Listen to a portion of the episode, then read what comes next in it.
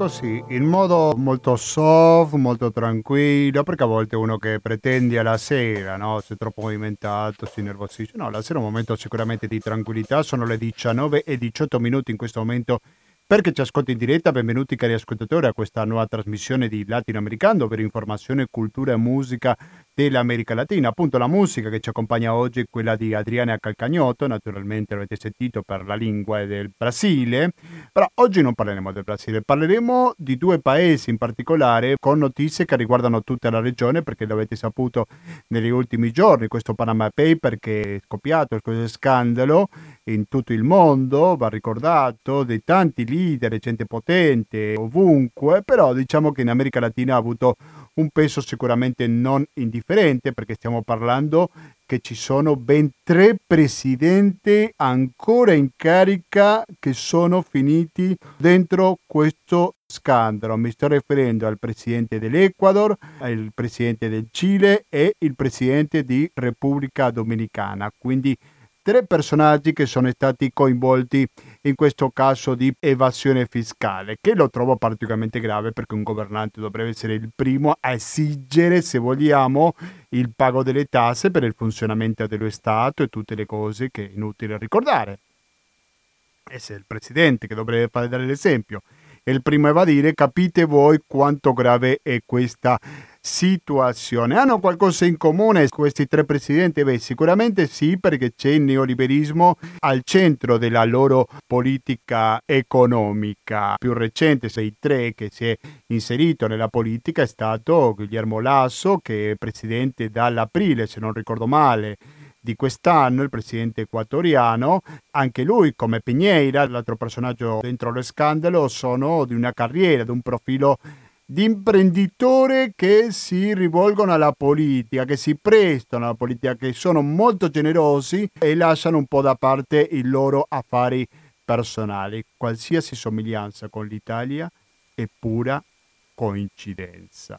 Faremo il collegamento sia con l'Ecuador, ma per parlare anche della situazione delle carceri, perché Giovedì scorso era un evento molto recente, ma abbiamo dato conto dei 116 morti, adesso sembra che sono 3 in più, 119 morti in un carcere di Guayaquil, che l'ennesimo episodio di violenza all'interno delle carceri equatoriane è senza dubbio il più grave di tutti gli episodi. Quindi parleremo sia della questione del Pandora Papers, ma sia quella questione delle carceri e stiamo parlando dell'Ecuador, ma anche parleremo della questione della Colombia. Giovedì scorso ho chiesto a un amico di questa trasmissione che ci mandi due o tre minuti soltanto per capire un po' come vanno le manifestazioni a cinque mesi del loro avvio. Adesso cercheremo di approfondire, di capire un po' meglio perché sapete, no? lo facciamo da ormai quasi 16 anni quando siamo partiti con questa trasmissione che molte volte si straparla di un paese in particolare poi ci sono incedi, scioperi, scandali e così via, e poi si dimentica tutto, quindi noi vorremmo capire il punto della situazione in Colombia anche se non è nella prima pagina dei giornali. Però attenzione, perché anche lì non è un presidente in carica, però ci sono ex presidenti della Colombia che pure loro sono finiti in questo scandalo di evasione fiscale. Quindi eh, questi due paesi ci dedicheremo in questa trasmissione il latinoamericano, in nessun momento possiamo sentire pubblicità, il motivo è che abbiamo un conto corrente postale che è il 120 82 301, naturalmente intestato a cooperativa, informazione e cultura, via Antonio a tempo numero 2, il KP 35 31 Padova, il RID bancario il pago elettronico e il contributo con l'associazione Amici della Cooperativa sono i metodi alternativi per darci una mano. E poi ogni tanto si aggiungerò i pranzi organizzati molto bene da Francesca non so quando sarà il prossimo, stimo io poco prima di Natale, lo avviseremo con il tempo dovuto. Dunque, siete all'ascolto del latinoamericano. Se dico latinoamericano dico in diretta giovedì 19.10, in replica lunedì alle 16.25. Dico anche che abbiamo una mail che è latinoamericando-gmail.com alla quale siete liberissimi di dire critiche, di fare cose che ci permettano di migliorare perché noi di sicuro che avevamo molto di migliorare nonostante la passione che mettiamo dal primo dicembre 2005. Adesso vi lascio in buona compagnia musicale, sempre in compagnia di Adriana Calcagnotto. Quando torniamo... Io non gosto di buon senso. Prima faremo il collegamento con la Colombia e dopo sì con l'Ecuador. Rimanete all'ascolto di Radio Cooperativa. Eu não gosto de bom senso. Eu não gosto dos bons modos. Não gosto. Eu aguento até rigores. Eu não tenho pena dos traídos. Eu hospedo infratores e banidos. Eu respeito conveniências. Eu não ligo para conchavos. Eu suporto aparências. Eu não gosto de maus tratos, mas o que eu não gosto é do bom gosto. Eu não gosto de bom senso. Eu não gosto dos bons modos. Não gosto. Eu aguento até os modernos e seus segundos cadernos. Eu aguento até os caretas e suas verdades perfeitas. O que eu não gosto é do bom gosto. Eu não gosto de bom senso. Eu não gosto dos bons modos. Não gosto. La musica che ci accompagna, ripeto, è di Adriana Calcagnotto, che è una grandissima cantante brasiliana, una voce molto dolce, almeno secondo il mio modesto parere. Non sono un intenditore di musica, però sì, apprezzo. Apprezzo molto la buona musica. 19-27 minuti perché ci ascolta in diretta giovedì sera e come avevo promesso prima, adesso siamo in collegamento in diretta con Colombia e in una città molto carina che si chiama Medellin e dall'altra parte della linea ci risponde Giacomo Finzi. Giacomo Finzi, buonasera e bentornato a Radio Cooperativa. Ciao Gustavo e a tutti grazie ancora per l'invito. No, grazie a te per accettare il nostro invito. Giacomo Finzi è professore di scienze politiche, anche sta facendo un dottorato, quindi è un studioso anche della politica colombiana, il microfono è spento e lui mi diceva Giacomo Finzi che quando parliamo della Colombia c'è tanto, tanto da parlare. Ecco Giacomo, vorrei chiederti per questo Pandora Papers che è stato uno scandalo in tanti paesi latinoamericani, la Colombia compresa perché è vero che il presidente attuale non è coinvolto, almeno nella lista ufficiale, però comunque sono stati altri ex presidenti, importanti figure della politica colombiana. Quindi vorrei capire come ha colpito questo scandalo in Colombia e so che qualche idea sull'America Latina in generale ce l'hai, giusto? Ma partiamo dalla Colombia innanzitutto, per favore. Sì, allora corretto, questo nuovo scandalo, parlo di nuovo scandalo perché la Colombia come sempre è stata investita da diversi scandali, in passato c'era stato anche il Panama Papers, adesso in questo caso si parla dei Pandora Papers e riguarda appunto una, uno scandalo da venuto fuori da un'investigazione, quindi da un'indagine giornalistica pubblicata pochi giorni fa a livello globale, quindi non si parla solamente di Colombia, non si parla solamente di America Latina, ma si parla di uno scandalo dovuto a un'indagine internazionale. E per quanto riguarda la Colombia riguarda un, decine, anzi centinaia di persone e personaggi del mondo politico, come tu lo segnalavi, ma non solo, ma anche persone eh, del mondo imprenditoriale e anche del mondo musicale artistico, se così possiamo definirlo. Quindi diciamo è, un, è un, uno scandalo che investe buona parte della popolazione, è uno, span- è uno scandalo soprattutto di carattere socio-economico, quindi che riguarda eh, le persone che hanno un maggior ingresso eh, socio-economico nel paese. Eh, per quanto riguarda la Colombia sono più o meno 500, qualcosa di più, e le personalità colpite da questo scandalo e le per- personalità più imminenti, appunto come tu lo dicevi, il presidente non è direttamente eh, colpito da questo scandalo, però c'è la vicepresidente della Repubblica, Marta Lucia Ramirez, quindi un personaggio di spicco eh, del Partito Sento Democratico e anche una, una personalità molto forte all'interno del governo. Um, oltre a lei c'è sindaco, l'ex sindaco di Bogotà, il, il eh, Enrique Peñalosa, quindi comunque anche stiamo parlando di una carica, sebbene a livello locale, una delle cariche più importanti del paese, quindi Enrique Peñalosa anche lui è colpito da queste, eh, da queste indagini. Eh, ci sono oltretutto due ex presidenti, quali eh, Pastrana, Andres Pastrana, che fu il presidente eh, di fine anni 90 con cui si inaugurò il Plan Colombia e eh, anche il presidente eh, precedente che si chiama Cesar Gaviria del Partito Liberale, quindi insomma eh, alcune personalità di spicco. Eh, dicevo che non è solo uno scandalo che riguarda la classe politica, ma anche la classe imprenditoriale, quindi in, le maggiori eh, diciamo, conglomerazioni economiche e finanziarie eh, sono coinvolte in questo scandalo e dicevo anche prima eh, anche alcune personalità della musica, si parla anche di Shakira che sia stata coinvolta in questo scandalo.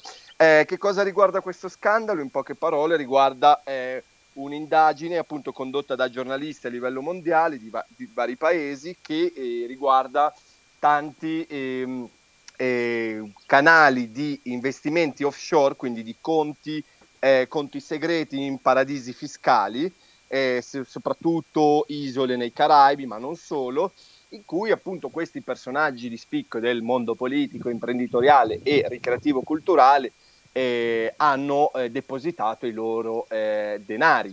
E per quello che riguarda la Colombia è ancora una prova ulteriore di che eh, le, le, tasse ormai eh, le pagano in pochi, le pagano soprattutto gli strati più umili e quindi che la classe imprenditoriale e politica tende a evadere eh, il fisco. Fra i diversi personaggi che hanno evaso in Colombia, prima avevamo un punto in comune, se vogliamo, che non sono precisamente gente che fa fatica ad arrivare a fine mese.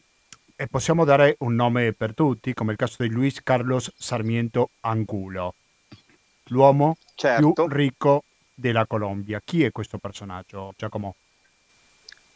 È un personaggio che praticamente si è comprato tutta la Colombia e quindi insomma eh, che ha iniziato da molto poco e ha acquisito eh, firma dopo firma eh, le varie società, quindi insomma non eh, ricostruire adesso la, la, sua vita per intero mi sembra eh, dovremmo dedicare una puntata intera, però è un eh, ultramiliardario eh, che eh, ormai possiede le grandi eh, fabbriche, le grandi società eh, non solo produttrici ma anche finanziarie del paese, quindi ha costruito un vero e proprio impero eh, un impero finanziario, quindi eh, fa parte di quella che eh, è chiamata ancora, sembrerà un po' eh, veterocomunista, però è ancora chiamata la, l'oligarchia colombiana, quindi quelle famiglie che tengono in mano il paese.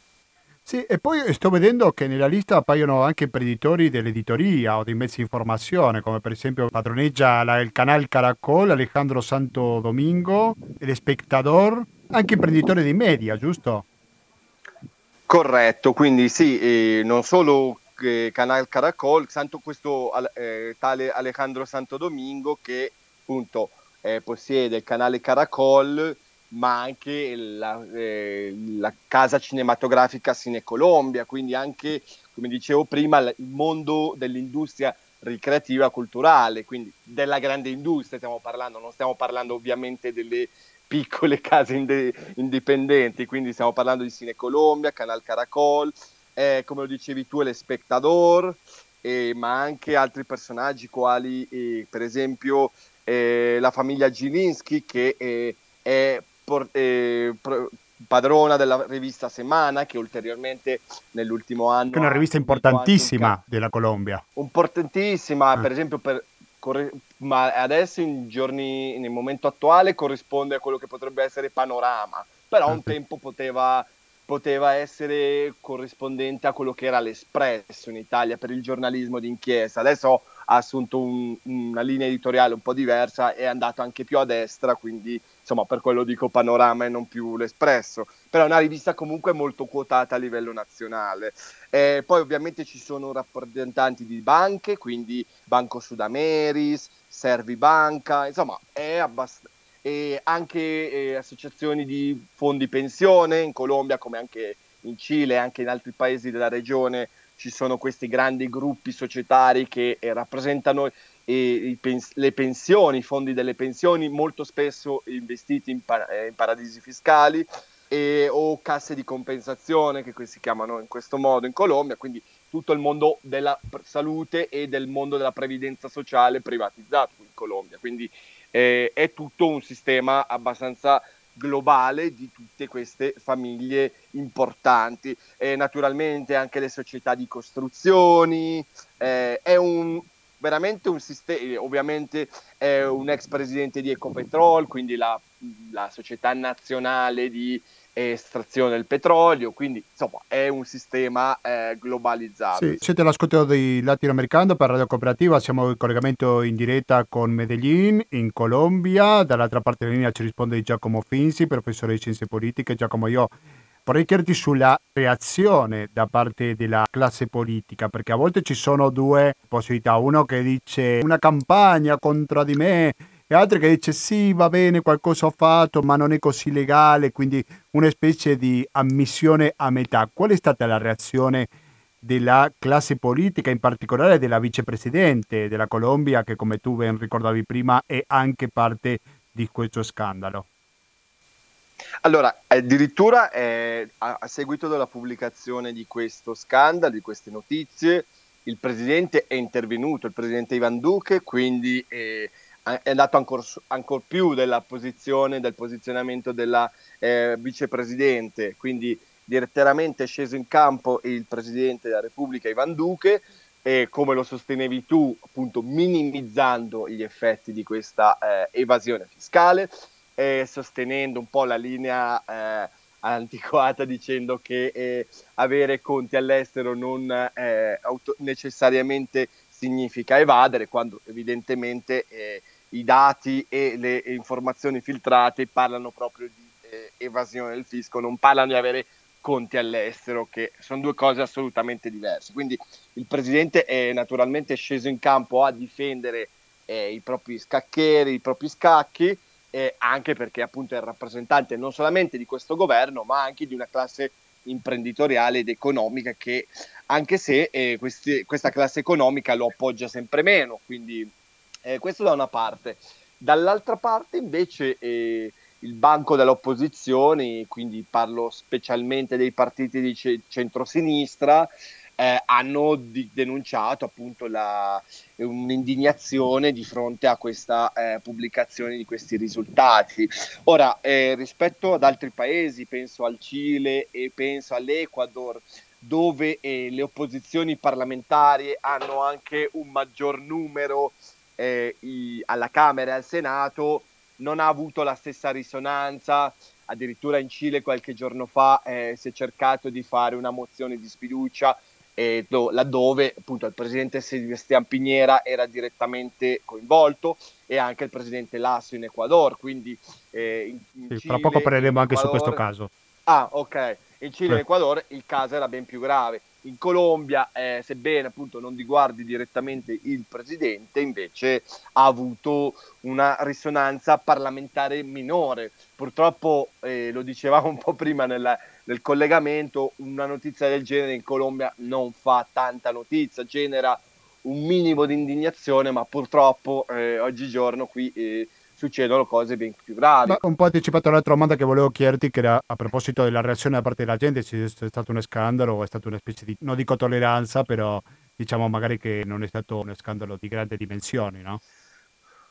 Diciamo non ha, mh, mm, non ha mobilitato folle contro... Mh, diciamo, i palazzi, ecco, non, sì, no, una chiaro. cosa che appunto non, non, ha avuto la stessa risonanza quale la mh, riforma tributaria, ecco. Anche se appunto ri, ripensandoci la popolazione appunto che fa fatica ad arrivare a fin del mese a pagare le, eh, le tasse e, appunto si viene eh, in qualche modo uh, si rende sempre più conto che eh, le proprie, proprie eh, risorse vengono diciamo tolte dallo Stato e invece i, diciamo, le classi più alte non, non versano proprie, eh, i propri guadagni nelle casse dello Stato, quindi che i sacrifici delle eh, strati più umili ecco, non, non vengono poi retribuiti in modo ugualitario, in modo eh, diciamo, eh, utile eh, per eh, provvedere a servizi per la popolazione e quindi che ci sia un'evasione di fondo generalizzata da parte della classe imprenditoriale e politica. Questo genera naturalmente frustrazione. Allora, l'altro tema che volevo parlare con Giacomo Finzi è il discorso degli accordi di pace in cui si sono compiuti di recente cinque anni. Sono stati i primi di ottobre del 2016, giusto? Sì, corretto. Ecco, come si è ricordato? Perché diciamo che è una storia piena di contraddizioni, un accordo mai portato dovutamente a termine perché poi ci sono stati i paramilitari che hanno preso più forza quando qualche guerrigliero delle FARC è andato via, ha lasciato campo libero, quindi come ha ricordato i cinque anni degli accordi di pace la Colombia? Allora, innanzitutto sì, siamo a cinque anni dalla, dalla firma del primo accordo, perché bisogna ricordare anche che l'accordo di pace è stato eh, firmato la prima volta il 26 settembre a, um, a Cartagena, ma eh, come eh, dobbiamo segnalare, a seguito della firma di questo primo accordo c'è stato una, un plebiscito che ha portato a una eh, diciamo non approvazione della ratifica degli accordi di per pace. Per una differenza esigua, mi ricordo di pochissime migliaia di voti, però mm. che sono stati significativi di un rigetto di una buona parte del paese di quanto era stato firmato tra il governo e le FARC. Eh, gli accordi quindi sono stati, a seguito di questo plebiscito del 2 ottobre, sono stati rinegoziati in fretta e furia anche per non destare scandalo a livello internazionale, soprattutto con le Nazioni Unite, eh, e a fine novembre sono stati firmati nuovamente nel Teatro Colón nel centro di Bogotà. Questo diciamo per ricordare un po' di cosa stiamo parlando. E quindi in questi giorni abbiamo celebrato, tra virgolette, la eh, firma del primo accordo che appunto ha subito certe modifiche e, e un accordo che appunto compie cinque anni e i cui eh, deficit nell'implementazione sono sempre più evidenti, quindi i principali punti dell'accordo, penso alla riforma rurale integrale, sono stati pressoché nulla, quindi non c'è stata nessun tipo di riforma agraria, non c'è stata redistribuzione di terre, che era uno dei punti principali dell'accordo, eh, quanto a sostituzione dei coltivazioni di uso illecito, quindi penso solamente alla coca, ma non semplicemente. Eh, in questi cinque anni si sono più che triplicati eh, gli, eh, le coltivazioni, le ettari di coltivazione per non parlare poi del reinserimento degli ex guerriglieri delle FARC all'interno della società che appunto eh, non solo sono stati lasciati privi di eh,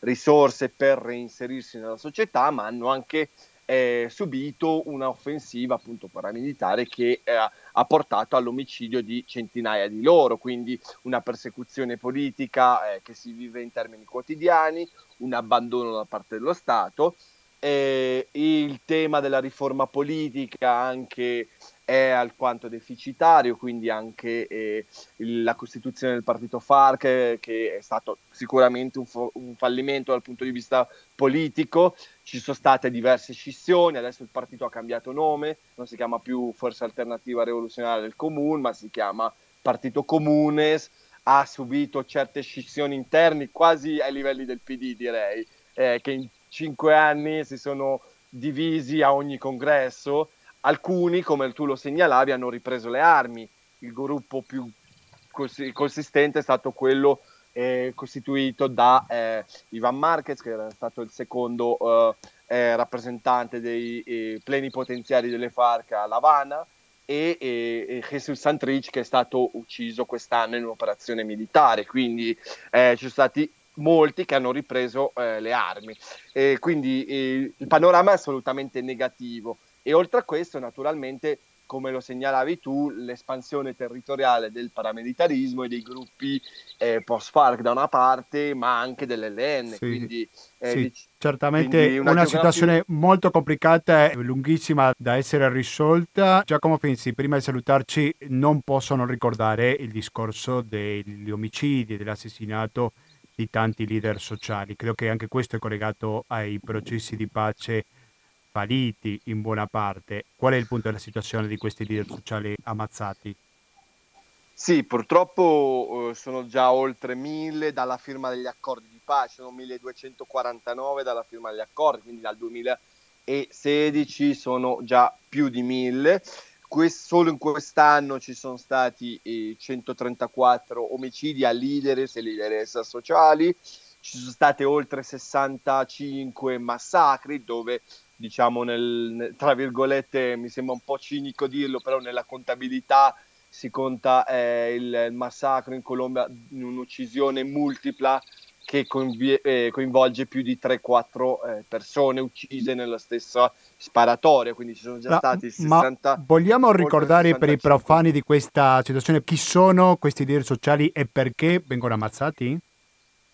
Allora, i leader sociali sono tendenzialmente persone che esercitano un lavoro politico eh, e sociale e anche a volte di difesa del territorio e dell'ambiente eh, in territori eh, non solo rurali come si tende a credere ma anche urbani e che per loro, la loro attività politica eh, vengono non solo minacciati ma vengono anche tendenzialmente uccisi. Segnalo anche che eh, proprio due o tre giorni fa il senatore eh, eh, Gustavo Bolivar del partito di eh, Gustavo Petro ha ricevuto minacce e non ricevendo la scorta dal, dallo Stato ha dovuto lasciare il paese e partire per l'esilio. Sì?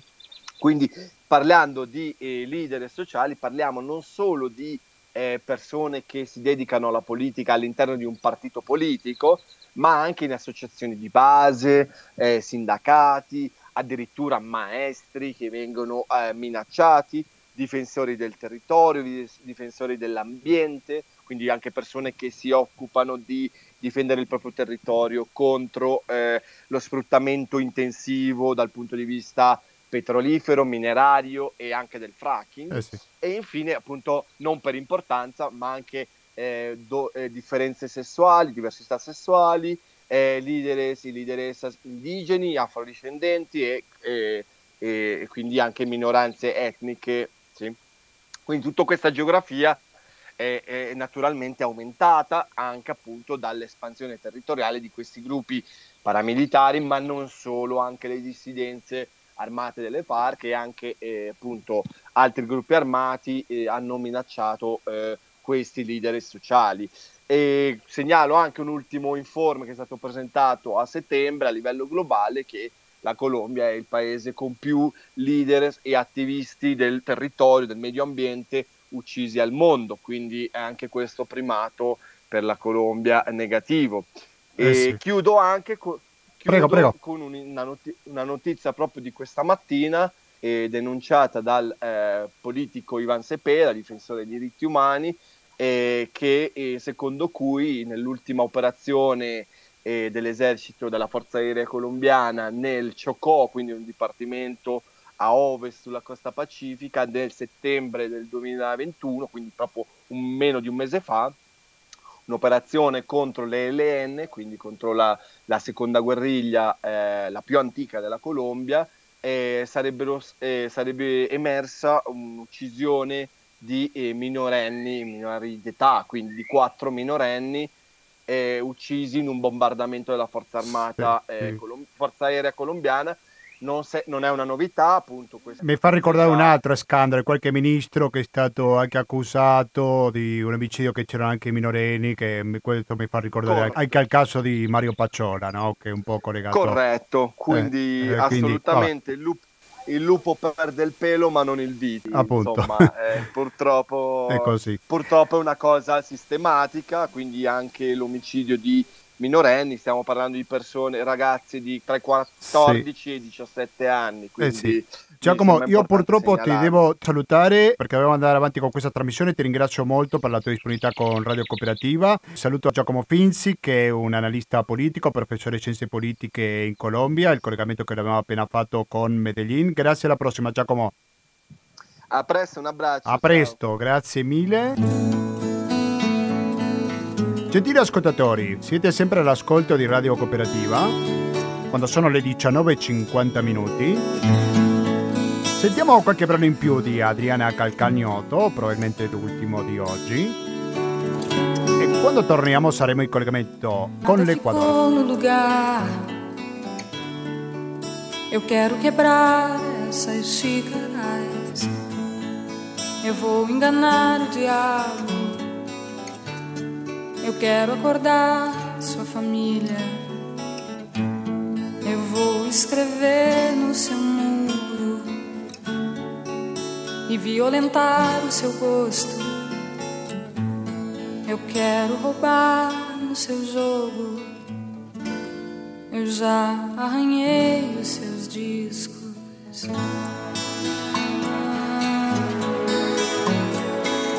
Que é pra ver se você volta.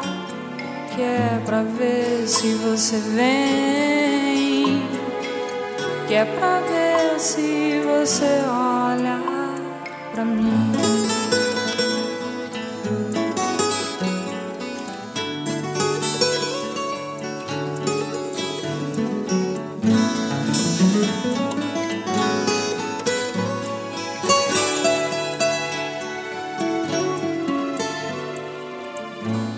Siete sempre all'ascolto di Radio Cooperativa, se dico Radio Cooperativa in questo caso sto parlando di una trasmissione che si chiama Latinoamericano che dal 1 dicembre 2005 si dedica a parlare dell'altra sponda dell'Atlantico, lo diciamo sempre, fuori che Stati Uniti e il Canada, anche se un po' siamo più vicino al Pacifico che all'Atlantico perché in questo momento siamo collegati con Davide Matrone. Davide Matrone, buonasera e bentornato a Latinoamericano.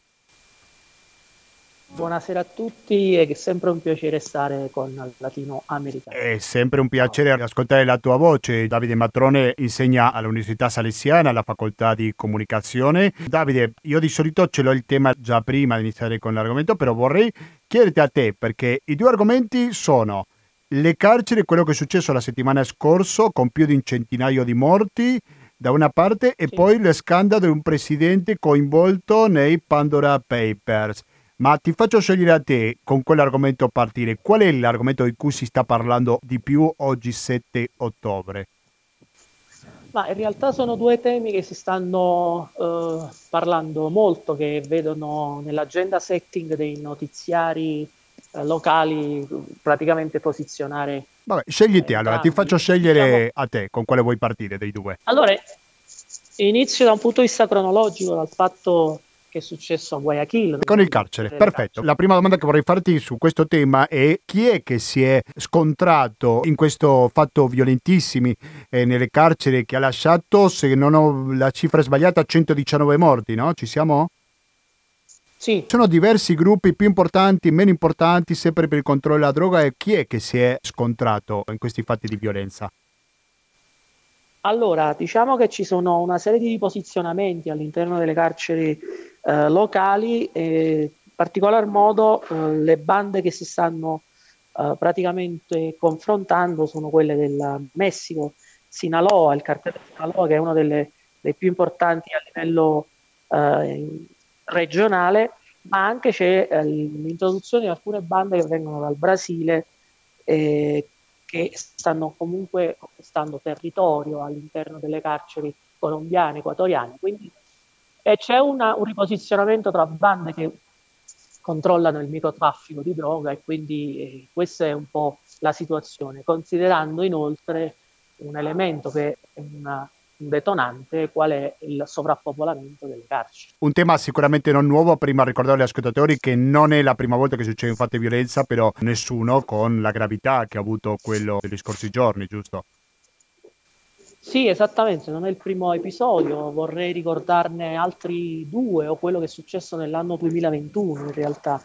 Eh, il 25 febbraio ci sono stati degli scontri in cui si registravano eh, 80 morti eh, dove dalla Tacunga, praticamente una delle penitenziarie del paese, cominciò una, una, tensione tra queste bande per il controllo del traffico di droga. Un altro si è registrato il 22 luglio con altri 20 morti e poi infine l'ultimo della settimana scorsa in cui eh, si diceva già ci sono stati 119 morti. Quindi un bilancio abbastanza eh, importante, se non aggiungiamo anche altri quasi 110 morti che sono registrati nell'anno 2020, quindi la situazione effettivamente è preoccupante. Noi siamo adesso in collegamento con Davide Matrone, in diretta con l'Ecuador. Parliamo dell'Ecuador, però in realtà stiamo parlando anche di altri paesi come la Colombia e il Messico. Tu prima parlavi del cartello di Sinaloa. Ecco, qual è il collegamento della situazione equatoriana con quella di altri paesi latinoamericani, Davide? Ma ehm, in realtà sì, questo è un problema effettivamente regionale che ha, che ha, a che vedere con tutta una serie di questioni che vanno oltre le carceri. Uh, la, come ti dicevo, uh, ci sono una serie di cartelli a livello regionale, come già menzionato quello di Sinaloa, quello di Jalisco Nueva Generación, che sono di Messico, ma ci sono altre bande che comunque eh, a livello regionale cercano di avere il monopolio o di controllare territori eh, per eh, il microtraffico della, degli stupefacenti. A questo io aggiungerei questioni di carattere di politiche pubbliche, politiche statali. Se si continua a, ad attuare in, con politiche proibizioniste, eh, questo problema sicuramente continuerà a aumentare, ad avere sempre più dell'escalation di violenza. Inoltre eh, tutto questo viene a che vedere anche con il, la lotta contro il narcotraffico, le basi che si costruiscono uh, a livello regionale, quindi eh, quello che succede nelle carceri è un riflesso di quello che ovviamente si vive fuori e che tiene a che vedere con una serie di politiche economiche, sociali che vengono implementate dai governi eh, nazionali. Considerando inoltre, io un elemento che metterei nel, nel piatto è quello di, uh, dei, de, delle politiche neoliberiste che si stanno profondizzando uh, in, questo, in questo periodo a livello regionale, che potrebbero essere un elemento da non sottolineare considerando che lo Stato uh, perde sempre più il suo ruolo importante eh, nella, uh, nella, gestione, nel controllo, nella sanzione, nella prevenzione di questo fenomeno, qual è il traffico di droga. Mi puoi confermare questa notizia che mi è arrivato Davide Matrone, secondo la quale la prigione preventiva, quindi gente che non è ancora condannata, quindi non si sa se è veramente colpevole o meno, che prima era l'eccezione, adesso sta diventando, man mano passa il tempo, la normalità, quindi non sono casi così eccezionali. È così questo? Sì, sì, sì. In Ecuador bisogna dare anche un altro dato, l'eliminazione del Ministero della Giustizia che si è dato durante il governo Moreno, un importante dicastero che controlla, amministra le carceri, che ha perso ovviamente la sua funzione e eh, che è stata rimpiazzata eh, con una pratica quale quella della, uh, del, della, carcere, della carcerazione preventiva, che non è, non è più un'eccezione, ma bensì una, una pratica ordinaria e questo eh, è un elemento che comunque fa parte di quello che sta succedendo all'interno delle carceri, considerando che c'è un 40% della popolazione carceraria in Ecuador che non ha ancora un grado di giudizio o non ha terminato i tre gradi di giudizio, però comunque è presente all'interno delle carceri. Quindi il problema della sovrappopolazione è parte del problema che si sta registrando a livello uh, locale, nazionale, ma anche a livello regionale. Quindi questo è un elemento che anche bisogna prendere in considerazione. Ma il governo di Lasso non ha andato ai ripari di questa situazione un po' per diminuire il grande sovraffollamento che esiste nei carceri fra le misure? Non c'era anche quella di liberare a qualcuno con il carcere preventivo oppure maggiori, sostituirlo per la prigione domiciliaria? Sì, sì, sì, si parla di un indulto eh, più o meno a 5.000 eh, carcerati. Quindi eh, è una, una, misura che si sta prendendo in considerazione per eh, limitare un po' la popolazione carceraria. Però mi domando, è, è sufficiente? Fino a che punto eh, è un palliativo, può essere una soluzione per, per questo problema? Se poi, ripeto, non esiste un Ministero della Giustizia, se poi si applicano una serie di politiche neoliberiste che aumentano e generano eh, disoccupazione, eh, quindi liberare, ovviamente fare una, un condono, una, no? un'apertura delle carceri a migliaia di persone, magari per reati piccoli, perché non sono ancora stati uh, giudicati. Questo ovviamente può essere un palliativo, un deterrente, ma non risolve al 100% il problema che ha. Mi senti? Davide Matrone che ci parla in diretta dall'Ecuador. Sì, sì. Adesso sì, no, perché negli ultimi secondi si è perso un secondo la tua voce. Dunque, passiamo all'altro argomento che volevo parlare con te, Davide, perché un scandalo è stato sicuramente la notizia secondo la quale Guillermo Lasso ha delle società offshore che ha evaso le imposte, uno dei tre presidenti latinoamericani ancora in carica che è caduto in questo scandalo insieme al presidente del Cile e quello della Repubblica Dominicana Come ha colpito questa notizia nel territorio, Davide? Sì, sì, beh, è una, un caso che è stato uh, ripreso a livello internazionale da molti telegiornali, dai, mass media a livello regionale, quindi uh, la notizia ha fatto il giro del mondo e, ed è arrivata ovviamente ed è stata seguita anche qui ed ha avuto delle ripercussioni. Intanto uh, l'opinione pubblica ha ascoltato, ha saputo di questo elemento che ovviamente genera eh, tutta una serie di riflessioni, tutta una serie di mm, commenti che si sono dati. Il, il, campo politico ha risposto comunque, vuole avere dei chiarimenti, l'Assemblea eh, del, nazionale dell'Ecuador ha, ha, ha, chiesto attraverso una serie di partiti che sono oggi posizionati all'opposizione del governo, ha chiesto che si apra un'inchiesta o che lo stesso Presidente della Repubblica dia delle spiegazioni rispetto a questo avvenimento. E poi, eh, seppur diciamo, eh, il circo mediatico qui è, ha una posizione, possiamo dire, a livello ideologico più vicina all'attuale eh, regime, però non ha potuto chiudere gli occhi, visto che se ne ha parlato in tutti i mezzi di comunicazione, eh, sono alcuni principali giornali europei hanno aperto con, con, con, la prima pagina su questo caso, quindi o volendo o nolendo hanno dovuto uh, aprire uh, la prima pagina negli ultimi giorni con questo caso del Pandora Papers per, per dare delle spiegazioni, per cercare di, di, di creare un po' di opinione pubblica sul caso.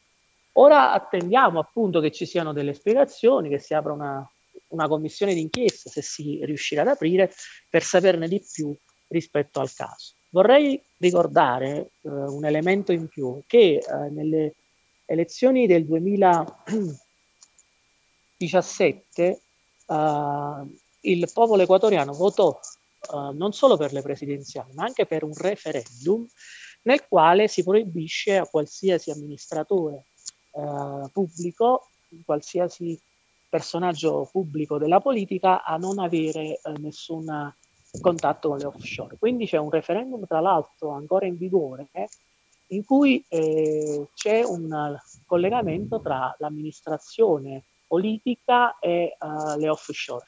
Non potrebbe, secondo questo referendum, eh, essere lì eh, l'attuale Presidente della Repubblica, se, se così ovviamente stanno le cose, se veramente uh, lui ha uh, questi soldi in questi paradisi fiscali. Però c'è anche questo elemento che eh, io non sottovaluterei. Sicuramente un dato molto importante quello che ci racconta dall'Ecuador Davide Matrone. Un altro dato che possiamo aggiungere è che Jaco Perez, un ex candidato alla presidenza che per poco non è arrivato al valutaggio, ha già denunciato Guillermo Lasso, vediamo in cosa finirà questa denuncia. E poi l'altra cosa che bisogna aggiungere è che Guillermo Lasso si è mostrato, si è voluto far vedere come una persona onesta, dice guardate i miei conti, controllate, volete sapere tutti i miei dati, provate a capire come sono le mie finanze, ma basterà questo a far scendere lo scandalo Davide? Non lo so, eh, non lo so se, se, questo riuscirà a risolvere il problema. Difatti c'è eh, comunque nell'opinione pubblica qualcosa resta, un malcontento sicuramente, considerando la crisi, considerando il discorso che non ci sono risorse, perché non ci sono risorse, dobbiamo aprire al mercato internazionale e poi che, che sono Davide, se gentilmente puoi ripetere, mi senti? Sì, sì. Eh, no, se puoi ripetere l'ultima frase perché si è perso la voce, prego. No, dicevo c'è il paradosso che da un lato c'è il discorso che c'è crisi, non ci sono soldi, che bisogna uh, far intervenire il capitale straniero per, uh, per, aprire posti di lavoro, creare posti di lavoro, però poi esce uno scandalo in cui eh, si evidenzia che i soldi dell'Ecuador escono fuori e vanno uh, si depositano in paradisi fiscali e questi capitali invece di stare qui per servire eh, per aiutare l'economia locale poi vengono messi su, su conti personali. Quindi c'è un paradosso impressionante. Ho perso un po' la voce, però mi sembra che comunque la strada maggioranza di quello che ci diceva Davide Matrone in diretta dall'Ecuador l'abbiamo capito molto bene. Grazie mille eh, Davide Matrone e alla prossima. A presto, grazie a voi. A presto, cari ascoltatori, sono le 29 minuti, quindi questo vuol dire che è arrivato il momento di salutarci e di riconcludere con la puntata 798 di Latinoamericano. Questo vuol dire che fra due giovedì soltanto arriveremo alla puntata numero 800, se non ci sono sorprese ovviamente. Estás cansado de andar y de andar c'è una condizione per arrivare, perché se non fate questo, cari ascoltatori, non arriviamo nemmeno alla prossima. Mi sto riferendo naturalmente al contributo al conto corrente postale 120 82 301, naturalmente in testata cooperativa, informazione e cultura, via Antonio da Tempo numero 2, il KP 35 131 Padova. Naturalmente che ci sono gli altri metodi più recenti, il RID bancario, il pago elettronico e il contributo con l'associazione Amici di Radio Cooperativa. Pintarse la cara color esperanza, tentare al futuro Stiamo concludendo questa edizione che prima avevamo fatto il collegamento con Medellin diretta con la Colombia e poi il collegamento l'avevamo fatto con l'Ecuador. Per cosa? Per parlare di questo scandalo del Pandora Papers e poi anche delle carceri in Ecuador, una cosa scandalosa. E noi proviamo sempre a dare informazione un po' diversa. Se volete dire qualcosa, anche per criticare o dire qualcosa che vi è piaciuto, lo potete fare alla mail che eh, latinoamericano chiocciola gmail.com ripeto latinoamericano chiocciolina gmail.com www.radiocooperativa.com ci trovate anche su Facebook eh? quindi se avete Facebook mettete mi piace alla pagina di Latinoamericano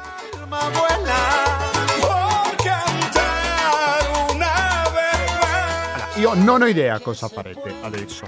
Non voglio neanche saperlo, ma di sicuro lo fate in compagnia di Radio Cooperativa, perché fra pochi minuti partirà una replica di Economia e Società, se ci ascoltate in diretta giovedì sera, che andrà avanti fino alle 21.50 e poi dalle ore 22 fino alla mezzanotte mezza sarà il momento di ascoltare Stasera si balla. Se dico Stasera si balla, dico Renzo. Se dico Renzo, dico